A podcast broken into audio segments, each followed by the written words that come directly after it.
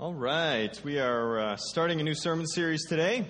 We're kicking off and starting for the next four weeks. We're going to be traveling uh, and looking through this at this sermon series. It's called 30 Days to Live, and we're going to be kind of walking through it together. We're going to be looking at some specific stories and learning. Uh, I'm, as a preacher, I'm actually going to be learning beside you, alongside you, as we hear from some testimonies and some people who have uh, struggled with some specifics that we're going to get into. And the hope and the idea, the understanding of this series is uh, one of the parts of the Christian walk, part of the walk that we as Christian fellowship, we as a Christian body have to acknowledge is that we, we don't shy away from the tough stuff.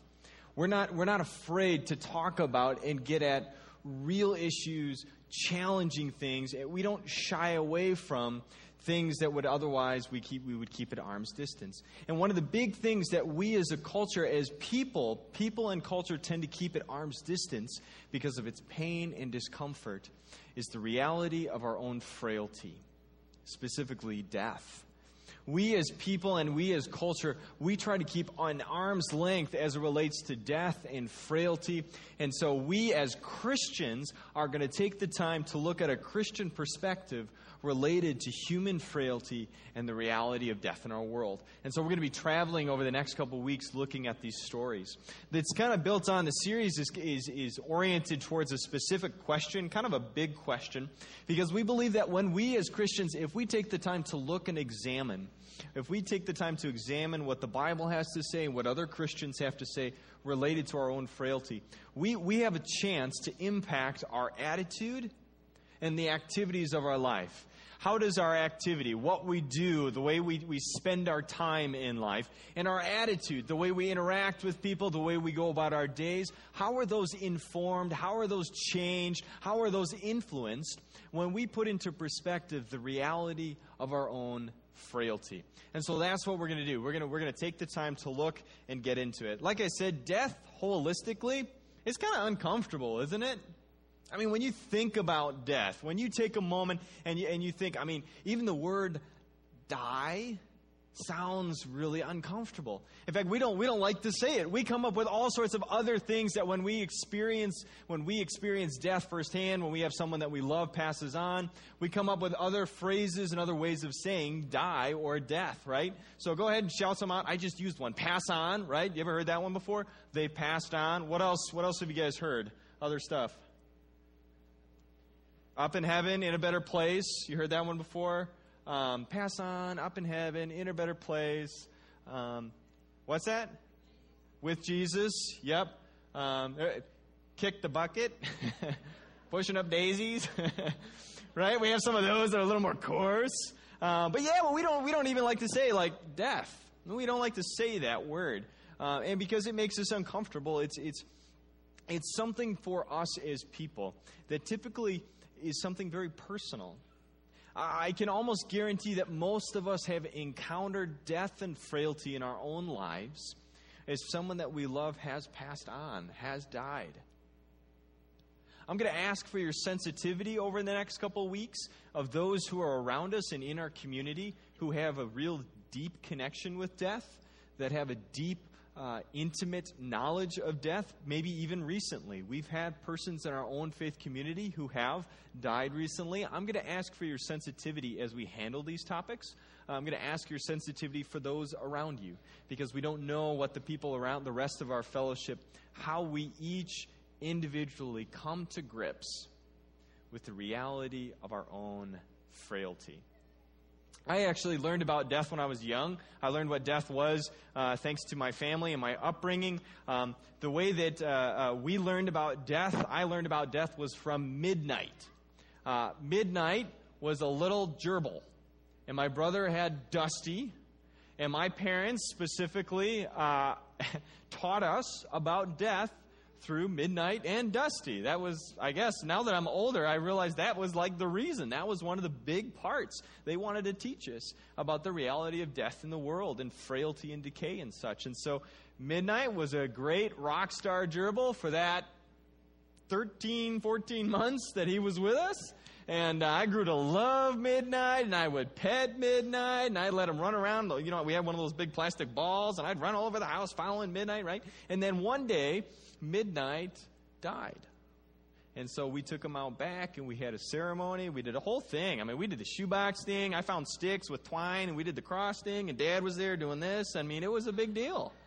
It was a big deal. I, we even, I think we even said, like, you know, you want to share some words. And midnight, you were the best gerbil I ever had, you know. And I learned that death, death is a reality that we all have to come to grips with. Our human frailty is something that we each will encounter and experience. And our culture so struggles with trying to deal with death. We try to find ways around it. We come up with all these funny phrases. Do you know there's even something out there? I found it when I was researching this week. There's something out there called a death clock. You can actually go online because people are so uncomfortable and they don't know what's up with death. They don't know how to handle death. You can actually go to these websites and they will like tell you a supposed time when you're going to die. So you go to these things and like you, you punch in your numbers, like your height, your weight, you know, where you live. And then the, the one that kills me is that uh, it asks you if you're like an optimist or a pessimist. I'll be honest with you. I like realist was not an option, so I chose pessimist. Okay, and it knocked like ten years off my life, like that, right? So it spits out this time at the end. And, and I found out that according to this death clock online, in the year 2060, on February 8th, I will be passing on. I will be dying, apparently. And that's how we deal with death. Culturally, that's what we do. That's how we try to deal with it because it's so uncomfortable. The Christian walk is not afraid of death. The Christian walk has life beyond death. And so when we talk about death, it's not something as intimidating for us. It's something that we acknowledge. It's something that we're not afraid of. Jesus Christ is not afraid of death. In fact, last week we celebrated that he took he wrestled death to the ground. I mean, Jesus took on death one on one, head on, and he came out victorious on Easter. And so, we as a Christian body, we're not afraid to deal with and to talk about the frailty of life and death itself. In fact, the Bible talks frequently about death. It says in Psalm 39, Lord, remind me how brief my time on earth will be. Remind me that my days are numbered. How fleeting life is. Here you go from Ecclesiastes. None of us can hold back our spirit from departing. None of us has the power to prevent the day of our own death. This is a really good one. This is really, this is so true. Ecclesiastes People can never predict when hard times might come. Like fish in a net or birds in a trap, people are caught by sudden tragedy people, as we go about our lives, are often caught like a fish swimming along is all of a sudden caught in a net, or a bird doing its thing and all of a sudden it gets caught in a snare. Sudden tragedy can strike, and all of a sudden the life that we're leading can take a radical twist as we all of a sudden come to grips with our frailty earlier than we expected, before we anticipated it. And all of a sudden we are face to face with our own frailty decay, and potential death. We're going to lean into some stories of people who have experienced this. People who were going about life and all of a sudden they were caught by tragedy as they had to face their own frailty and the reality of their own impending death. I'm going to introduce you today to someone named uh, Stacy. Stacy is someone who has struggled with cancer uh, someone who has struggled with not cancer just once, but in fact, you'll learn from her story a little bit more about her. In fact, I'll just stop talking. Why don't you just meet Stacy and listen to her? Well, I'm, I'm kind of everyone's, every breast cancer survivor's worst nightmare, really, because I was first diagnosed in 2004 um, with stage one. And I came back with my nodes clean and everything, and I, I did chemo and I, I did the double mastectomy. I did everything right. And but for some odd reason, um, the cancer went to the lymph node behind my breastbone, which is practically unheard of. And so it was allowed to grow there for several years. It didn't cause me any problems. And now it's in my bones, so I'm considered stage four. And um, unless there's a miracle, you know, I'm going to be going home soon. And I'm kind of double minded about it because there's part of me that is uh, kind of excited in a weird way, you know, because I'm, I'm I know where I'm going and it's going to be a great place. And then, but there's this other part of me that's not ready to go yet. I'm, I'm, I'm just, I'm too young. And I feel for the people that I'm leaving behind, you know, especially my girls. Probably not going to see them grow up, you know. I feel cheated out of grandbabies. I feel cheated out of weddings. I, I feel, you know, I'm double-minded. I have this this I have this argument with myself. Two different feelings about this same thing.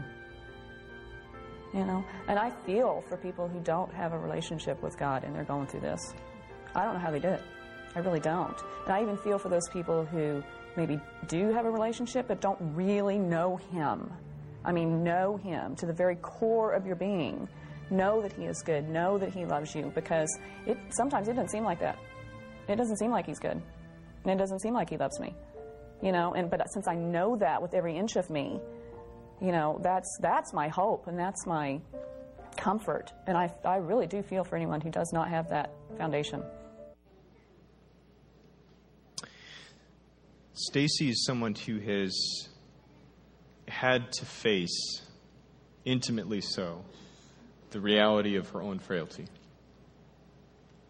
And, and, and from that experience, she begins to adapt and change her attitude and her activities, what she does with her time, the way she approaches life, the way that she thinks and acts and does life begins to change as she comes face to face. Uh, I'm going to invite you at this time to do something that I did. We're going to watch another video from her where she shares with her some of the insights, some of the things that, that, that, she would like to pass on to others related to her own experience and circumstances. And so I sat down and I watched the next video and I took notes.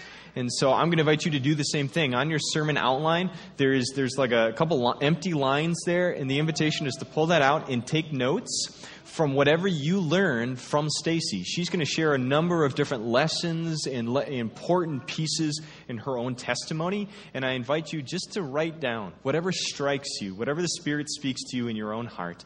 And then after the video, we'll kind of compare notes. So watch the second video and take some notes and learn from Stacy. You know, I feel like I want to be more present in the moment because I don't have very many moments left. And so I just I try to enjoy every moment. And um, even in the mundane things, you know, I mean that's the harder thing to do, but even in the mundane things, I try to just enjoy it, even if that means, you know, talking to God or singing to Him, you know. Um, but I, I try not to take anything for granted because we're, we're not guaranteed anything, you know? And I know I don't have much, many moments left. So I want to enjoy every bit of it. You, you've got to really have a relationship with Him, not just religion, but a relationship with Him. Because there will be something that's going to come along that's going to knock you off your feet, and you're going to need Him. And so I am just a totally different person than I was seven years ago. But I also think I'm a, lot different person than I was in May, you know, because I am starting to number my days aright and gain a heart of wisdom, you know? It's what's important. Things aren't important. Going places, that's not important. Um, family, friends, relationships, that's what's important. It really is. It's the only thing that you can really, I guess, in a way, take with you in your heart. You know? Don't expect tomorrow to come. It may not be there. You need to, you can't wait until you're sick to start living because to be honest with you, a lot of the time you don't feel good enough to do what you want to do, you know? You need to start living now. Now. There's no wait until the doctor tells you. You need to fix the relationship now. You need to live in the moment now. You need to enjoy yourself and the people that you're with now. Don't wait.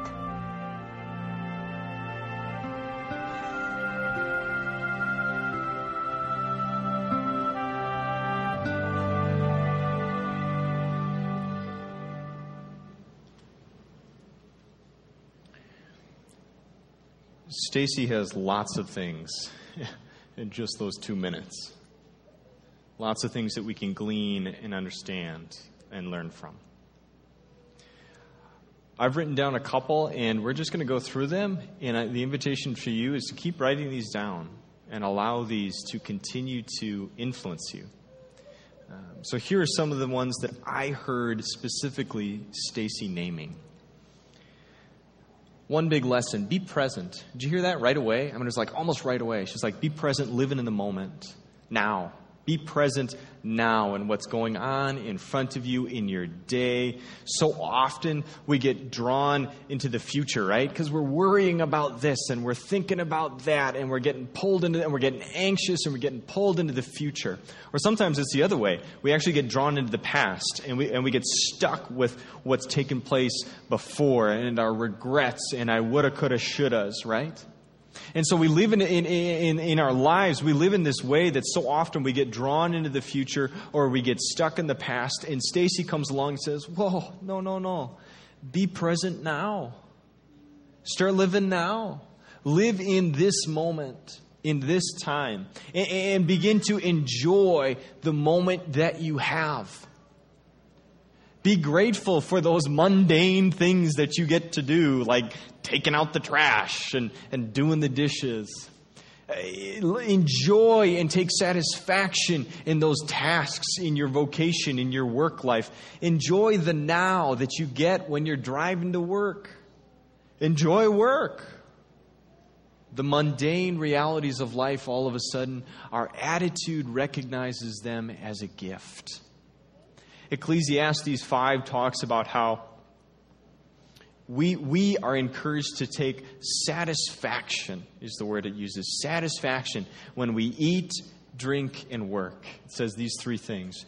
Take great joy, take satisfaction as you eat, drink, and work. And I think Stacy is gets that. She understands that. Take joy and satisfaction in this moment in time even in the mundane, everyday sort of things. Another big lesson that I got from her was being grateful did you get that sense? Did you get a sense of her like gratitude coming from her? Kind of grateful for the time that she has had, the time that she has right in front of her. I got a strong sense of that. Um, we just did a sermon series not too long ago where we talked about gratitude, right? I mean, we just talked about how important gratitude is. And here you have someone who is is truly coming to grips with her own frailty. And what did she like talk about and convey? Gratitude. Be grateful for the moment. Be grateful that you have the here and now. Be grateful for the people who are in your life. Be grateful for what's in front of you as, as you live and work and, and go about your days. Be grateful that you even have today because tomorrow is not promised. Tomorrow is not a sure thing. Eternity, yes, that is a promise. But tomorrow, in and of itself, there is great joy and satisfaction when we are grateful. Psalm 118 is something that I read earlier this week. It says, uh, uh, Rejoice and be glad. This is the day the Lord has made. You ever heard that one before? Come on, you've seen that like on a bumper sticker or something, right? Some sign somewhere. Rejoice and be glad. This is the day the Lord has made, right? I challenged myself this past week. I, I got into this and I was thinking about this that every time I swung my feet over the bed and as the feet hit the floor to start my day, I took a moment and I took a deep breath and I said, Wow, Father, thank you for today. Thank you for the gift of today. I am grateful, and I will be glad and rejoice now because you have given me this moment and this time. And I, I attribute a lot of that, that attitude change and that, that activity change to Stacy. Uh, she encouraged me in that. Here's some other things that I learned from her. I love this phrase. Did you notice when she said this? There will be something that knocks you off your feet. There's going to be something in life. There's going to be time in life where you're going along, doing your thing, and all of a sudden you get blindsided. That will happen. That's going to happen. It's like Ecclesiastes. We, we read this verse before about the fish that's just swimming along. The fish is swimming along, doing his thing, and all of a sudden he's scooped up by sudden tragedy. The same is true for the bird who gets caught in the snare. Sudden tragedy can and will happen. It is part of what it means to be a human being. There are things in your life that are going to come your way that you're not expecting. And they're going to knock you off your feet. what we do in response to that, how we respond, and what we do in light of that. There is much to be said. Here's one reevaluate what is important. Did you hear her say that? Like, what really matters? What's really important? She, she, she even says, right? I'm, get, I'm not traveling anymore. I'm not collecting all that stuff anymore. I'm taking time to look at my life and to see what really matters are the people that I'm around, the people I'm in a relationship with. It's, it's my, my, my family, it's my friends, it's my church, it's even my God.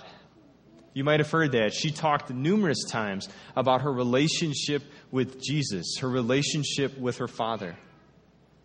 That she sits down and now she has this limited window of life. And she takes stock and says, you know what? I now know what really matters.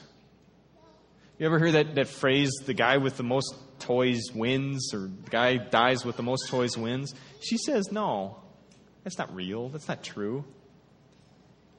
The person who is in intimate relationship with their family and friends and their Heavenly Father, that person, that person really knows what it is to live, to live for the most important things. Matthew 6 actually says, uh, Seek first the kingdom of God. Uh, and when you seek the kingdom of God, that's through relationship. Relationship, the kingdom of God is built on the relationship that you have with other people and the relationship that you have with your Heavenly Father. And so she says, Stacy is the one saying, Look, invest in relationship, relationships around you, and relationship with Christ. If I had to like sum up and, and kind of shake out all the other stuff and, and boil down one simple thing that Stacy really gets at. It's this. Don't wait to start living. Live now, in this moment, in this time. Don't wait. Don't push things off, but truly embrace the moment that God has given you and gifted you with now. Don't wait to, to, to, to heal that relationship. Don't wait to make that phone call. Go do it now. Because God is ready and, and willing and wants to bring healing into that moment in time. It, now, God wants to bring healing between you and that person. So do it now. Don't wait. Do it now. Go to that recovery group. Do it now. Don't push it off. Do it now. Start living now. Tell your kids, I love you. Don't, don't, don't push it off that, you know, oh, I don't want to be that sentimental dad. Come on.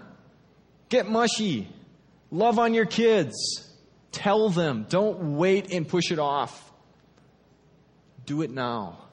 Live now. When your spouse rolls uh, over in bed and you wake up and they got bedhead and dragon breath in the morning, don't wait to say, I love you. Don't wait to say you're the most amazing thing in my life. Don't wait to start living and cherishing them. Do it now. Learn from Stacy. Because tomorrow is not guaranteed. So tell them now how special they are, the difference they make in your life and in this world. Do it now. Don't wait to get connected to a small group. Don't wait to get connected to other Christians. Don't wait to, to, to, to, push off again and again. I'll go to Bible study next time. I'll start reading the Bible next time. Do it now. Start living in the now and taking advantage of this moment because when you get engaged with those other people, life's going to change and, and you're making the most of what's in front of you. You're making the most of the now. Don't push off. We do this so often. Oh, I'll get in a Bible study sometime. Oh, I'm going to get up and read my Bible tomorrow. Right? We do that. Stacy says, no, no, no. Do it now. Become the person Christ desires, designed, the, the, the person that Christ empowers you to be now. Be the child of God that He has claimed and wants you to be. Be that person now. Be His person and his child now. Live your life in such a way that you make the most of right now. James talks about this quickly. It says, Look here, you who say today or tomorrow we're going to go to a certain town, we'll stay there for a year, we'll do business there, make a profit. How do you know that your life will be like tomorrow? What, how, do you, how do you know what it's going to be like? Yeah, your life is like a fog. It's here a little while, then it's gone. What you ought to say is if the Lord wants us to, if this is what God wants me, if this is the person God made me to be here and now, this, this I will do. We will live and do this or that. It even gives us a stern warning. Otherwise, you are boasting about your own pretentious plans. Eh? You're boasting about all the stuff that you think you're going to do. All that boasting, that's just evil. Don't even bother. Remember, it's a sin, it's a mistake to know what you ought to do and then not do it.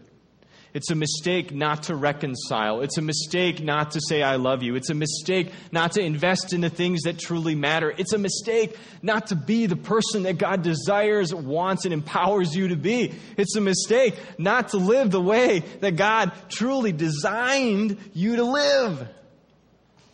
It's a mistake not to live in His grace and His goodness because His forgiveness and love is here now. So live out of that. Live now. Stacy would invite you. I would invite you. The scriptures, they would invite you. As you come to grips with your own frailty, allow your activities and your attitudes to be lived as the person God desires you to be now. Don't wait. Start living now. Let's close in prayer. Heavenly Father, we come before you now and give you thanks. We give you thanks that there is a now, that we have this gift of this moment where we can gather as your people, where we can be before you, diving into the scriptures, learning from our, our sister Stacy. We pray and ask that these lessons, that these, these, these important, meaningful lessons would burrow deep into our souls and our spirits and inform our actions and activities that we might start truly living now as the people you desire us to be. Empower us to do so. Help us live out of your love and grace which is present now. It's in your name that we pray. Amen.